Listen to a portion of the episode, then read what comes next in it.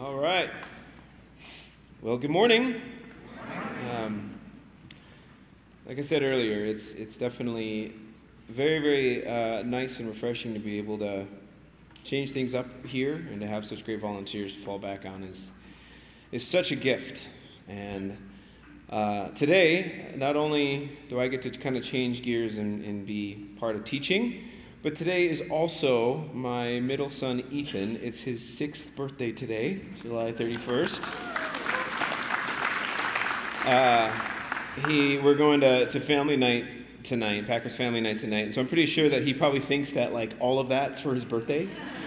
And I am okay letting him believe that. All of this is for you, buddy. So, fireworks and the Packers come out just for your birthday. uh, well, we've been in uh, this series that is so, it's been so fascinating. It really has. Um, you know, I, I uh, grew up in a Christian home, heard a lot about Jesus, uh, went to school for uh, Christian education, and got a degree in that. And I'll be honest, preparing for today and just over the last few weeks, I man, I'm learning stuff. I'm learning stuff about about God. I'm learning stuff about you know the timeline of things. I'm learning things about uh, you know the, the way these these books came together. It's been it's been really good, and so I hope that it's been encouraging for you too. And I do have to give you kind of a little bit of a it's a it's a good thing that. Uh, that my, my wife Harper is on staff here, and that we've got people that speak into the program like Harper and, and Jen, and every week there's lots of voices that make what happens here happen.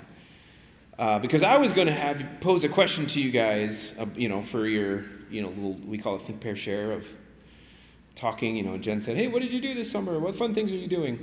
I was going to ask you, "What lie have you believed?" That's what I was going to have you guys talk about. And so, luckily, they were kind of like, "Ah, it's a little, little dark. Maybe, uh, maybe, maybe not to kick off the the, sermon that way. So let's, what'd you do this summer? Yay!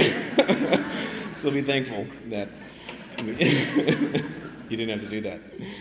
Uh, it was going to be what lie have you either told or, or heard? What the most significant lie? So anyway, maybe maybe afterwards you can talk about that. But uh, uh, so today we are going to be talking about the general letters of the Bible, and so I'm really kind of calling this part two to last week. Troy talked about the um, the, the, the missionary journeys of Paul, the Pauline letters that he wrote to churches, because there's, whether it was just for encouragement or just the crazy stuff that was going on in the churches, he wrote these letters to kind of keep them on track and to give them encouragement. And uh, we're going to be moving into the general letters, and it's it's kind of it's it's I'm calling it the general letters plus, because we're gonna we're gonna look at a couple of Paul's letters as well. Um, Troy put this image up last week that just shows you the timeline of when many of these books were written. And it's, I know I found it really interesting that, you know, you see that Galatians and James were written about the same time.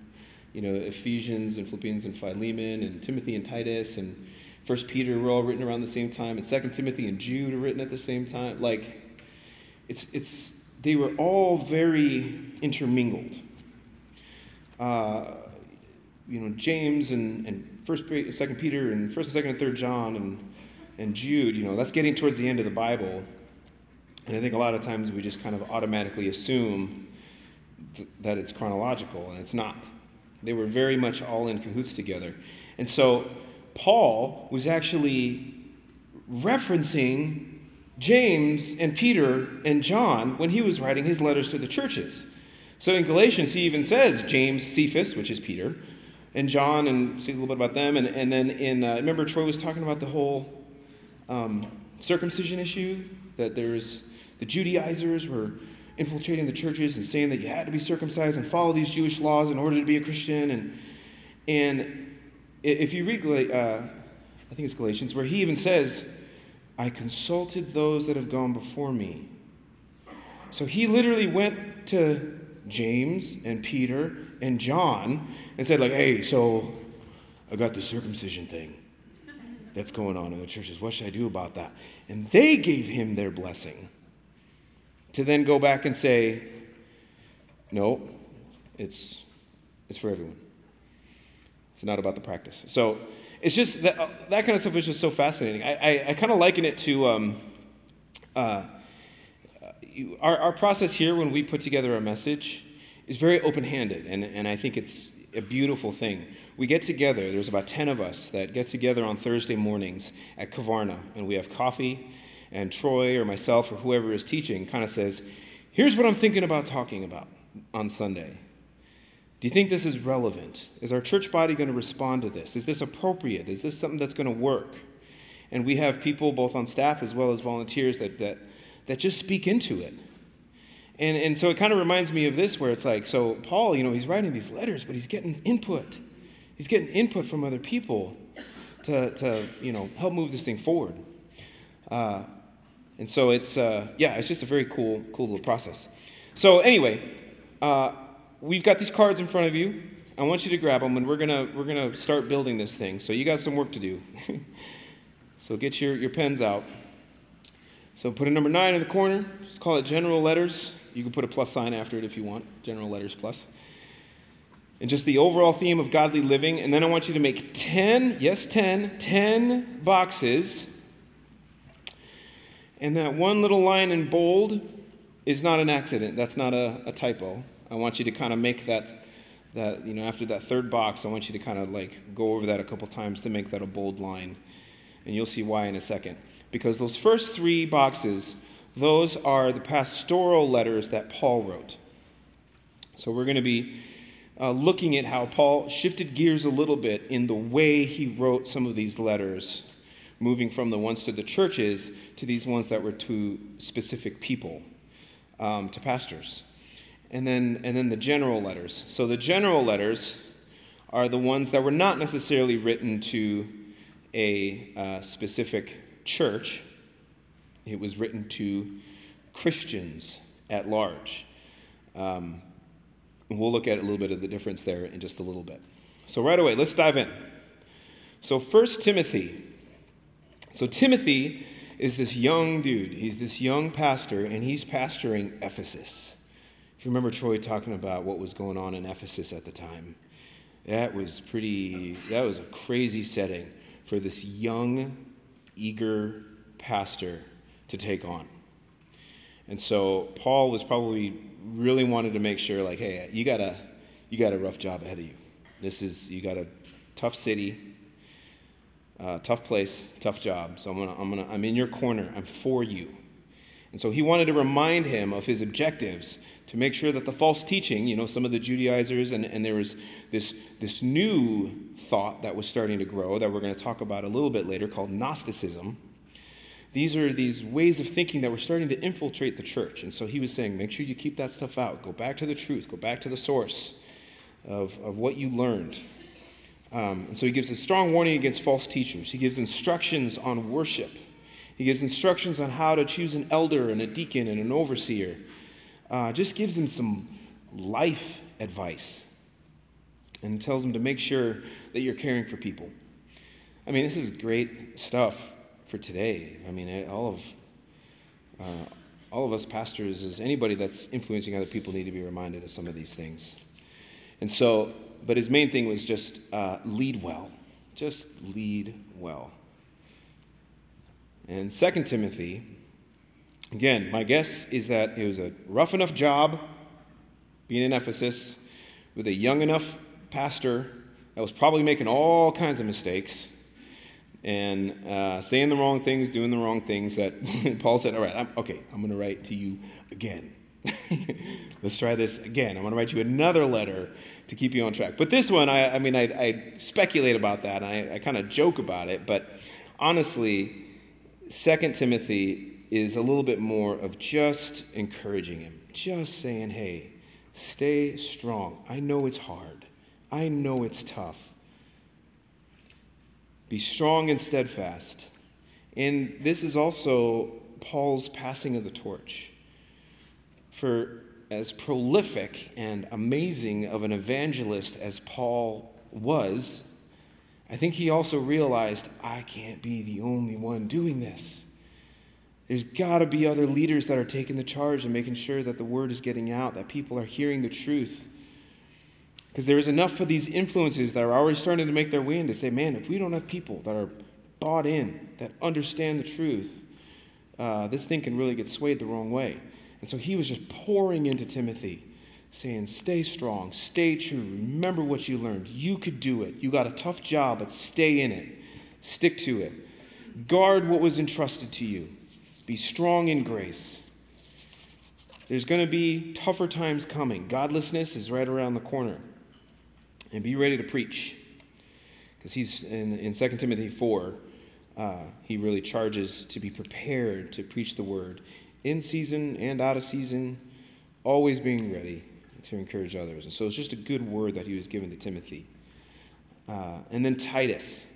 So, Titus, uh, again, is probably this young, um, eager pastor that was uh, uh, a pastor on the island of Crete. And so I don't know if that was like a vacation or if that was like, you go over there. you go ahead and pass there and then see how things work out. So he was on the, uh, on the island of Crete pastoring a church. And, but Paul speaks very, very lovingly to him. In fact, he calls him his true son in the faith. So his terms are very endearing. And I, I got to believe that for as strong of language that Paul uses when he's instructing the churches, and especially when he's instructing these pastors, he loves these guys. He really does. He loves them with his whole heart. He's saying, man, this is so important, especially coming from a guy that once persecuted these very pastors, is now saying, guys, you leading these churches is, the, is our future hope. You're the one that's going to be telling uh, people about the truth of Jesus. And so you're important and you're needed. And so he also gives Titus some instructions about how to choose elders and sound do- doctrine and, and, and sound behavior. And so here we can press pause a little bit. So now we're going to kind of switch gears and get into the general letters. Um, now, a couple things just to make note of, uh, and the difference between some of Paul's writing and some of the writing of the general letters. Uh, first of all, I already said that Paul wrote to specific churches or specific people, and he usually wrote to specific purposes or there's uh, specific situations that were going on that he was speaking into uh, that were happening in these churches. Uh, James and Peter and uh, John and Jude, they wrote more generally, meaning it wasn't to a specific church, it was to Christians in all churches. And so I lovingly call them my all y'all letters. So, hey, all y'all, take note of this because all y'all need to hear this. This is important. So you can you can make note of that too and say these are these are for all y'all, and and uh, for you know for our sake this morning we can just we'll we'll call them that. So this is for everybody. This is for everybody that was saying they believe in in Jesus.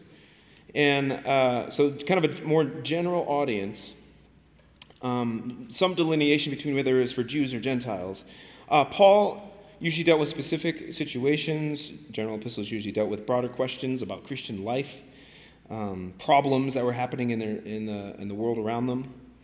Uh, Paul dealt with the doctrine of salvation uh, in its means and applications. So, this is important. So, Writers like, like John, like the Gospel of John and, and Paul, they would write about the means of our salvation. And we'll dive in when we talk about James here.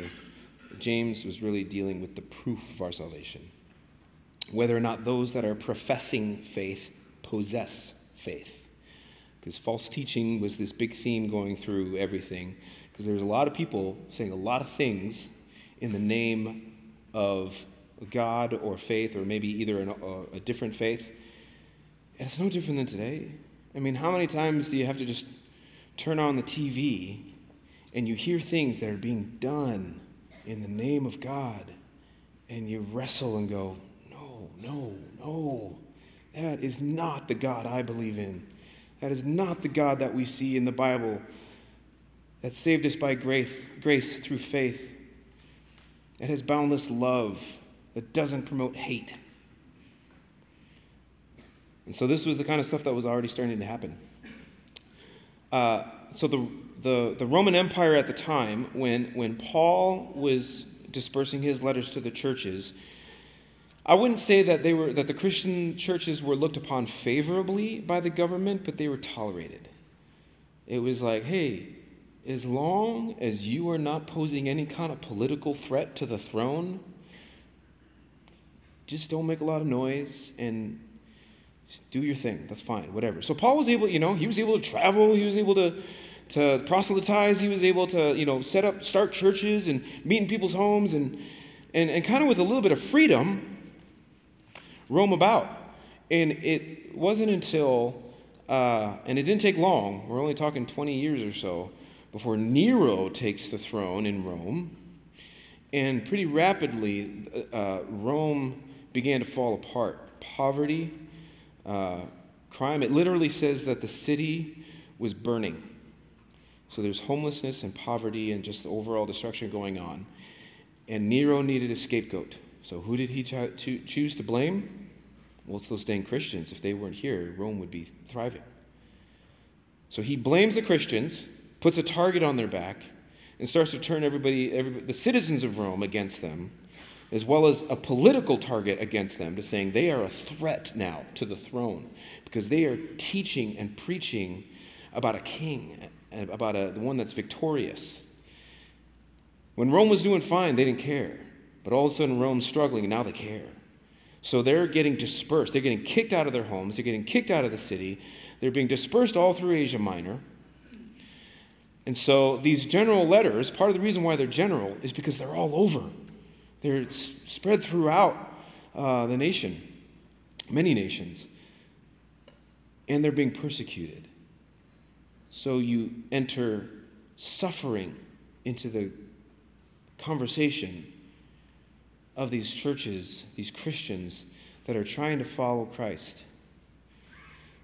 So, you know, I mean, I mean, we can't relate to that at all. I mean, I can't imagine what it would have been like to been to have a, a, a con, confusing and fearful political climate or uh, you know social economic environment that wasn't always favorable to my core beliefs of who I say I believe in. I mean, I can't imagine, right? This is just as applicable today. I mean, it's, I mean, specifically today, we are in this political season that is like, what is going on? And yet we'll talk a little bit later about saying, well, if that's our hope, then well, then yeah, it's it looks bleak. So here they're needing to be reminded that whatever the government's doing, whatever the economy's doing, go back to the truth, go back to the source of what you first heard and what you first learned. So these general epistles were kind of were written in this time where people were starting to doubt people are starting to be fearful of their lives because they say they believe in Jesus. So they definitely take, took on a different tone with how uh, they were written and to who they were written. So let's dive into, into, into James. Uh, so, James, he really leans on faith and works. He was writing to persecuted uh, Christians. Uh, his main focus was to, to expose hypocrisy uh, to correct behavior. Uh, and James was written early, so this was when the persecution was just starting. By the time we get to Peter, that's when it's in full force. So right now we're starting to see some of these things. So that's why James keeps it pretty black and white. Say like, no, no, no, stay true, keep doing this. Uh, his main theme is godly behavior and obedience to God's word, and uh, he wrote extensively about this relationship between faith and works uh, which admittedly can cause confusion and has caused confusion in Christian circles today. I mean, how many of you have ever been privy to a conversation about uh, the whole, you know, saved by grace, saved by works? Is it both? Is it one or the other? Is it, you know, how does that really, how does that work? You read James, and he says, faith without works is dead. And you read, you know, again, the letters of Paul and of John that promote a message that says there's nothing that you can do that can earn your salvation. So, a little side comment about this. I, uh, I got to speak uh, to the, the college age ministry the first time they gathered um, this summer. And, and I, I posed them with this question, these, these college kids. I, posed them with this question. I said, if we're, if we're going to really stand up and defend something, we're going to stand up and say, this is what I'm going to fight for. Should we defend what we believe or should we defend what we do? You know, and you can see them kind of scratching their heads like, well, um, I don't know. And, you know, somebody said, like, well, I know that there's nothing that we can, you know, do. There's no works that will earn our salvation. And I said, oh, so it's about eternity. And so, admittedly, I was setting them up for a trap. I totally was messing with their heads and setting them for a trap because uh, there was no, there, those, are, those are two different conversations that so easily we get confused and we blend them together and we turn them into a, a, an equation for eternity, which it was not the way it was supposed to work because I can't decide anybody's eternity. Salvation and heaven or hell is totally up to God. That's not my decision. What Paul and John reinforce time and time again is the means of our salvation, which is through Jesus Christ, through faith, by grace, in Him and in Him alone. No one comes to the Father except through me, says Jesus, right? James, uh, and then, and then uh, in 1 John, gets reinforced as well, saying, These are the proof of your salvation. We get hung up sometimes because we try to put an equal sign between works and salvation. And that's not the way it is at all. It's saying, man, man Jesus alone saves. Jesus alone promises the hope of eternity. It is through faith that He is the means of our salvation. The evidence, the proof of that is displayed in what we do. Amen? So I set those kids up for a trap, and then I never really resolved it. I just kind of left it open for them. But hopefully they're, you know, learning because we got onto some other topics. So James is talking about perseverance through trials, faith in deeds, taming of the tongue, submitting to God, faithful prayer all really crucial stuff to these, these Christians that have just been introduced to suffering. And then we see this continue in 1 Peter. So by now, Peter is now writing to Jews and Gentiles. He's writing to a group of believers that are scattered all throughout Asia Minor, and the persecution is intense. The persecution is now uh, really, really rough. He encourages them that Jesus is the victory, to live victoriously in the midst of suffering and amidst this persecution. Because now they've got a political climate that is hostile against them. They've got religious, uh, you know, uh, other religions that are hostile and violent against them. They have to disperse and meet in homes and meet privately in order to be reminded of all this.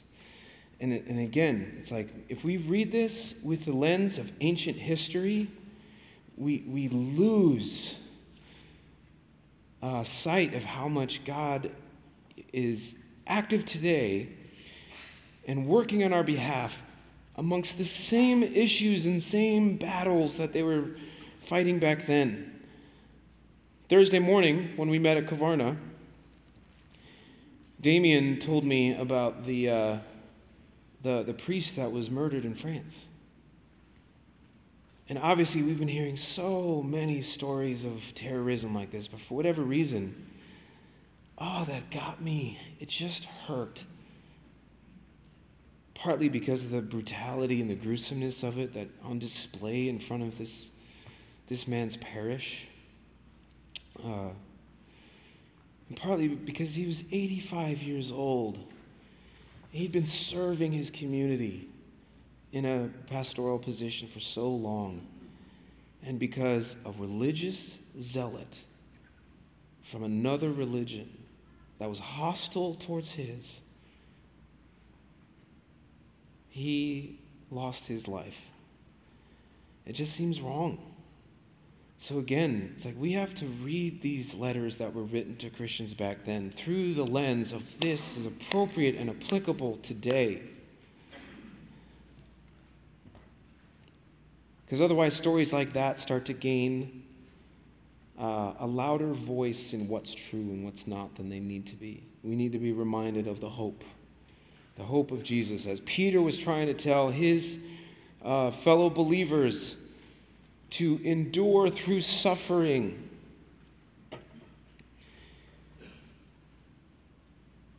To be encouraged to love in the midst of persecution like that. To be humble and cast all their anxieties on God because of his great love and care for us. I've heard that verse several times before cast your anxieties on God because he cares for you. I've, you know, you may have heard that too. But again, this is one of those things where as I was preparing for this message and I was reading that, and I kind of put myself in context, that had to have been a hopeful and a fearful challenge. Because, you know, there's a target on my back, again, politically as well as in the civil circles as well. And I'm supposed to cast my worry when I walk down the street on God. Everything in me would want to take care of myself. I'd want to protect myself. And you can see how that can then start to alter the way I speak about what I believe you know, and, and the irony of Peter being the one writing this to everybody because he's the one that denied Jesus three times after Jesus, after he professed his undying faith and said, I will never deny you. He turns right around at the before the crucifixion of Jesus and denies Jesus three times. Now here he's the one saying, I know you're going to get persecuted. I know it's hard. I know it's suffering. I know you're going to face rejection. I faced it too. But stand firm. Hold true to the truth of, of, of what Jesus says. And then he continues this in 2 Peter. And in 2 Peter, uh, he's very, very, very old. and so he's writing with a, a sense of urgency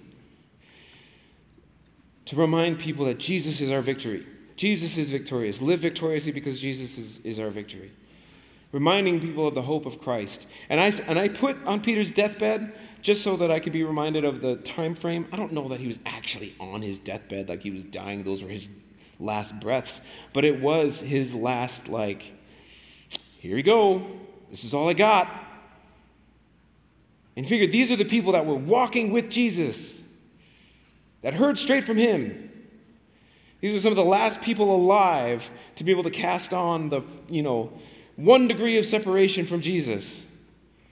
And so we're, we're again passing the torch so that there's going to be more uh, believers that carry on this. And then he ends Second Peter is just the reminder that Jesus is coming back.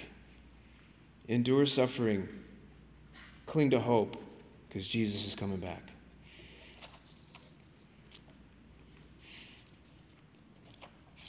So we get into, into 1 John here.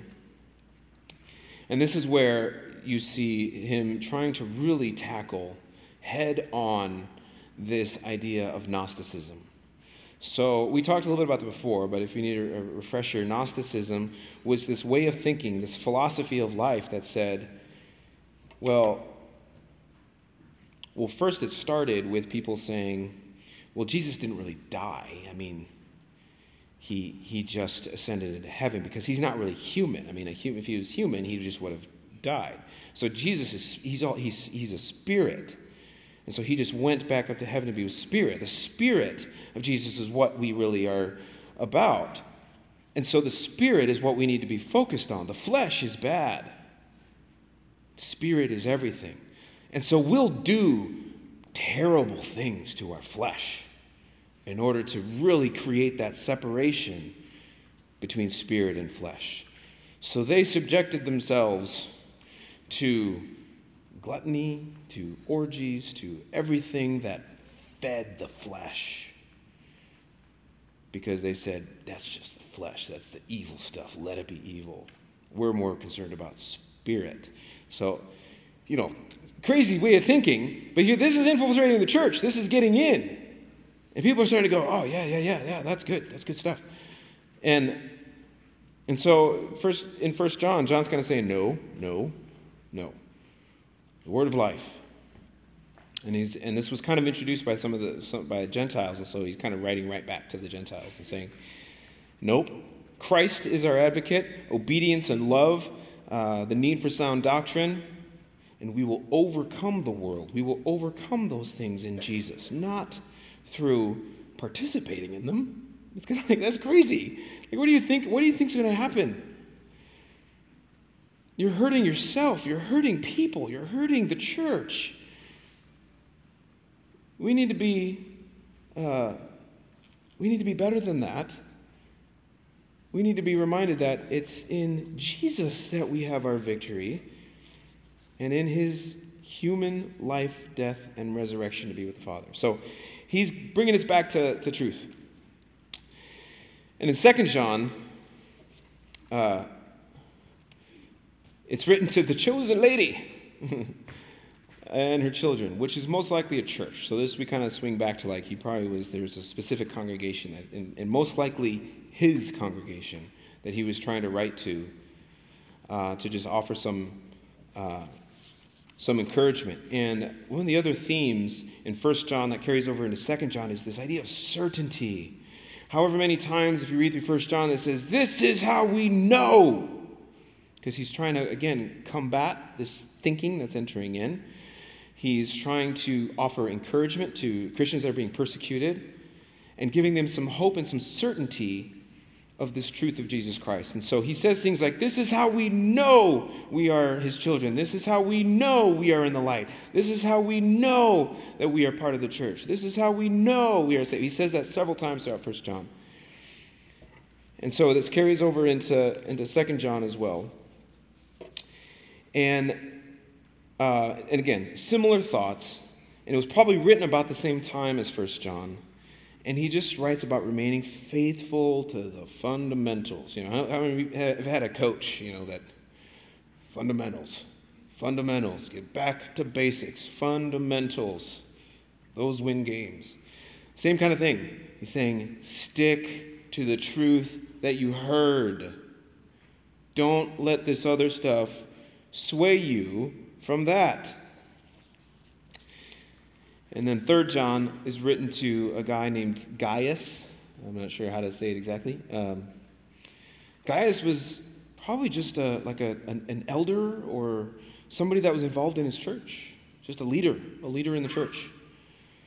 So he singled this guy out just to say, hey, help me out here. Help me out with this message that I'm trying to get across to everybody.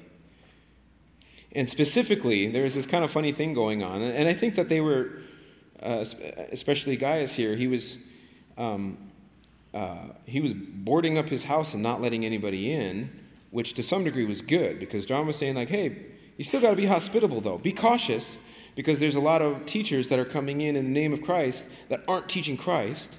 Don't let them into your house because they're causing destruction in the church. But there's other people that are coming that are teaching the truth of Christ is. Let them in. I guess he was letting he was cutting everybody off. He was he wasn't being hospitable to anybody. So he was saying, "Be hospitable. Let people in. We're supposed to be growing and teaching and sharing this hope and this faith that we have. So don't cut them off, but be cautious. Be wary. Be mindful of the things that they're hearing. This whole again, proof of salvation." Not trying to judge where they're going, but just the proof of their salvation uh, based off of the things that they're, they're saying and that they're doing. So, welcome, ministers of the truth. Be wary of those that are, that are not. So, Jude, here's, I found this to be so uh, endearing, is, it sounds weird, but James and Jude were the half brothers of Jesus. So James and Jude, their mom and dad, was Mary and Joseph. So they, they literally grew up with Jesus. And you know what? They didn't believe in him. It wasn't until after Jesus' resurrection that they said, Truly, this is the Son of God. They didn't believe in him. His whole earthly ministry, they said, I, I, don't, I don't know about this guy. I saw him play baseball. He was bad. It's almost like they were too close because they literally grew up with him. And it wasn't until this, this you know, miraculous victory over death that they finally said, He's the real deal.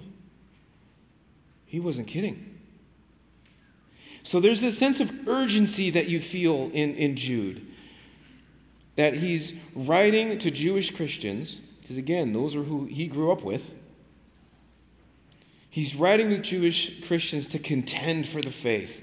Now, again, I'm purely going to just speculate here.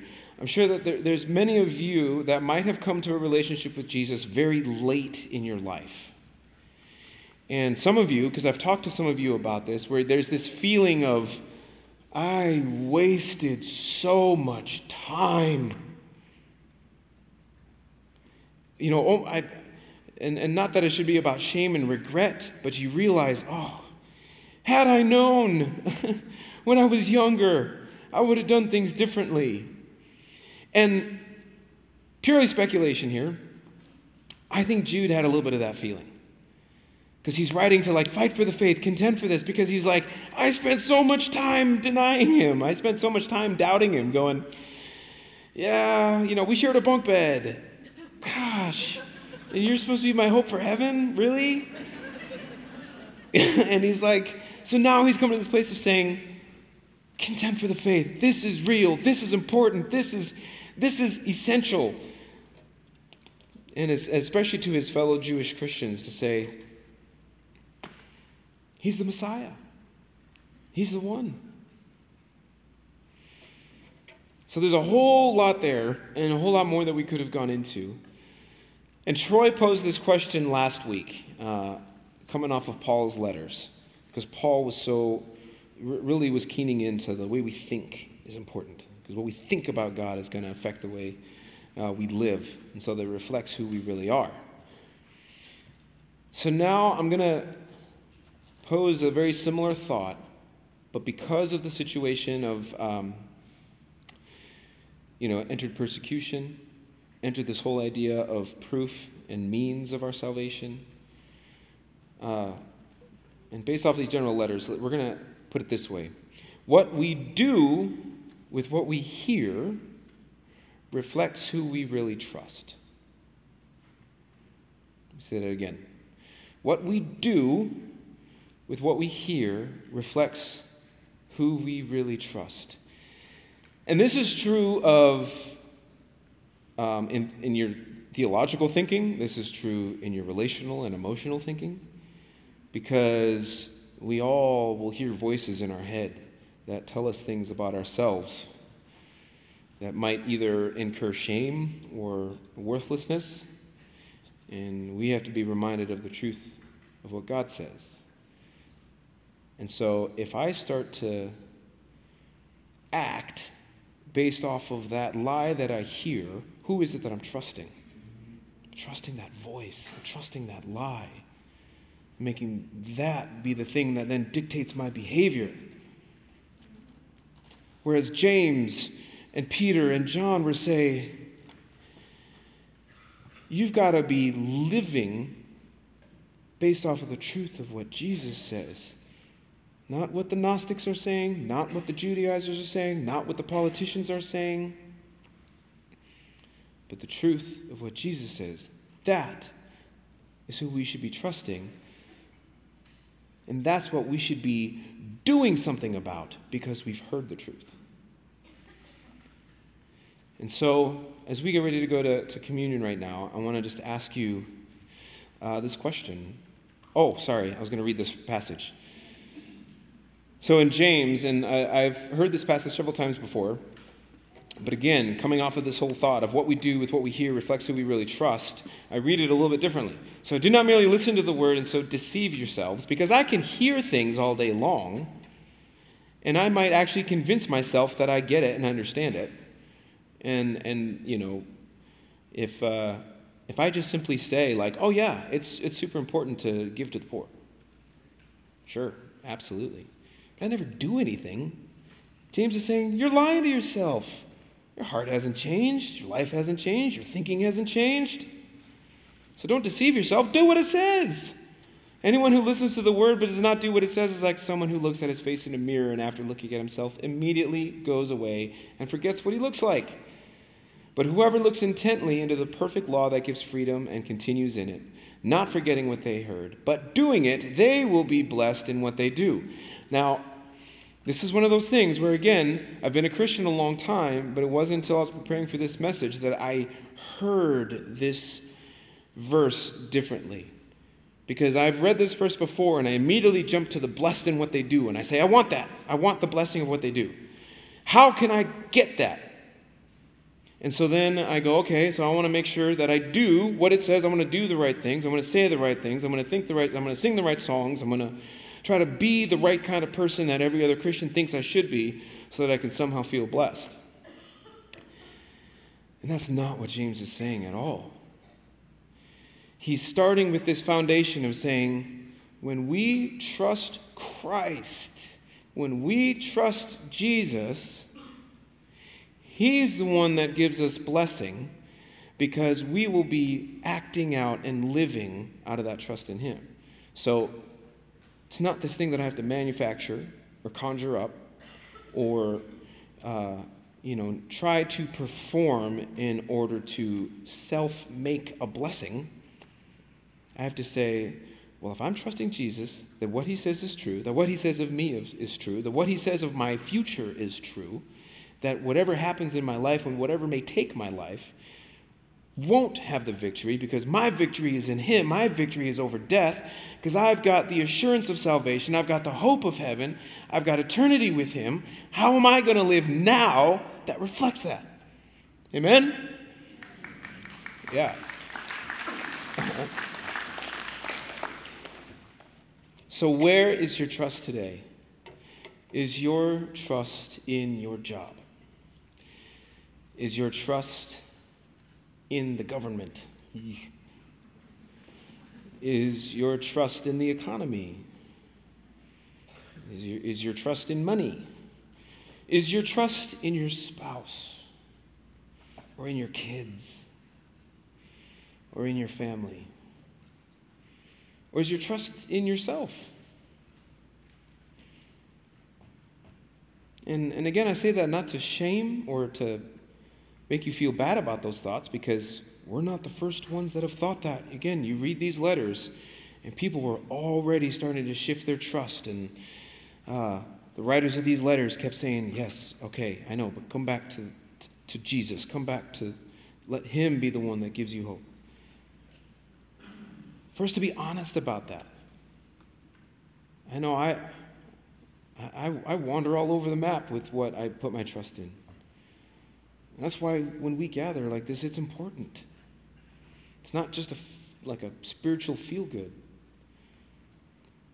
Because I need to be reminded of Jesus. I need to be reminded he's my source of trust. So as you go to the communion tables, I would encourage you to bring that thing that you know you're putting your trust in over him. And just saying, God, I'm putting my trust in you and not in this thing anymore. And as you remember the life, the death, the resurrection, the promise, and the hope of Jesus, that you can walk away from here saying, Jesus, I put my trust in you. Let what I do be a reflection of that trust. Let's pray.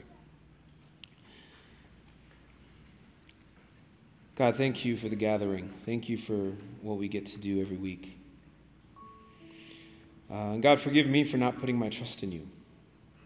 Uh, forgive me for putting my trust in things, putting, putting my trust in people, putting my trust in money. Uh, help me to put my trust in you. And God, let that be the thing that drives the way I act, the way I enter space, the way I enter relationships. And so make that true of us, God. We trust in you. We pray this in Jesus' name. Amen.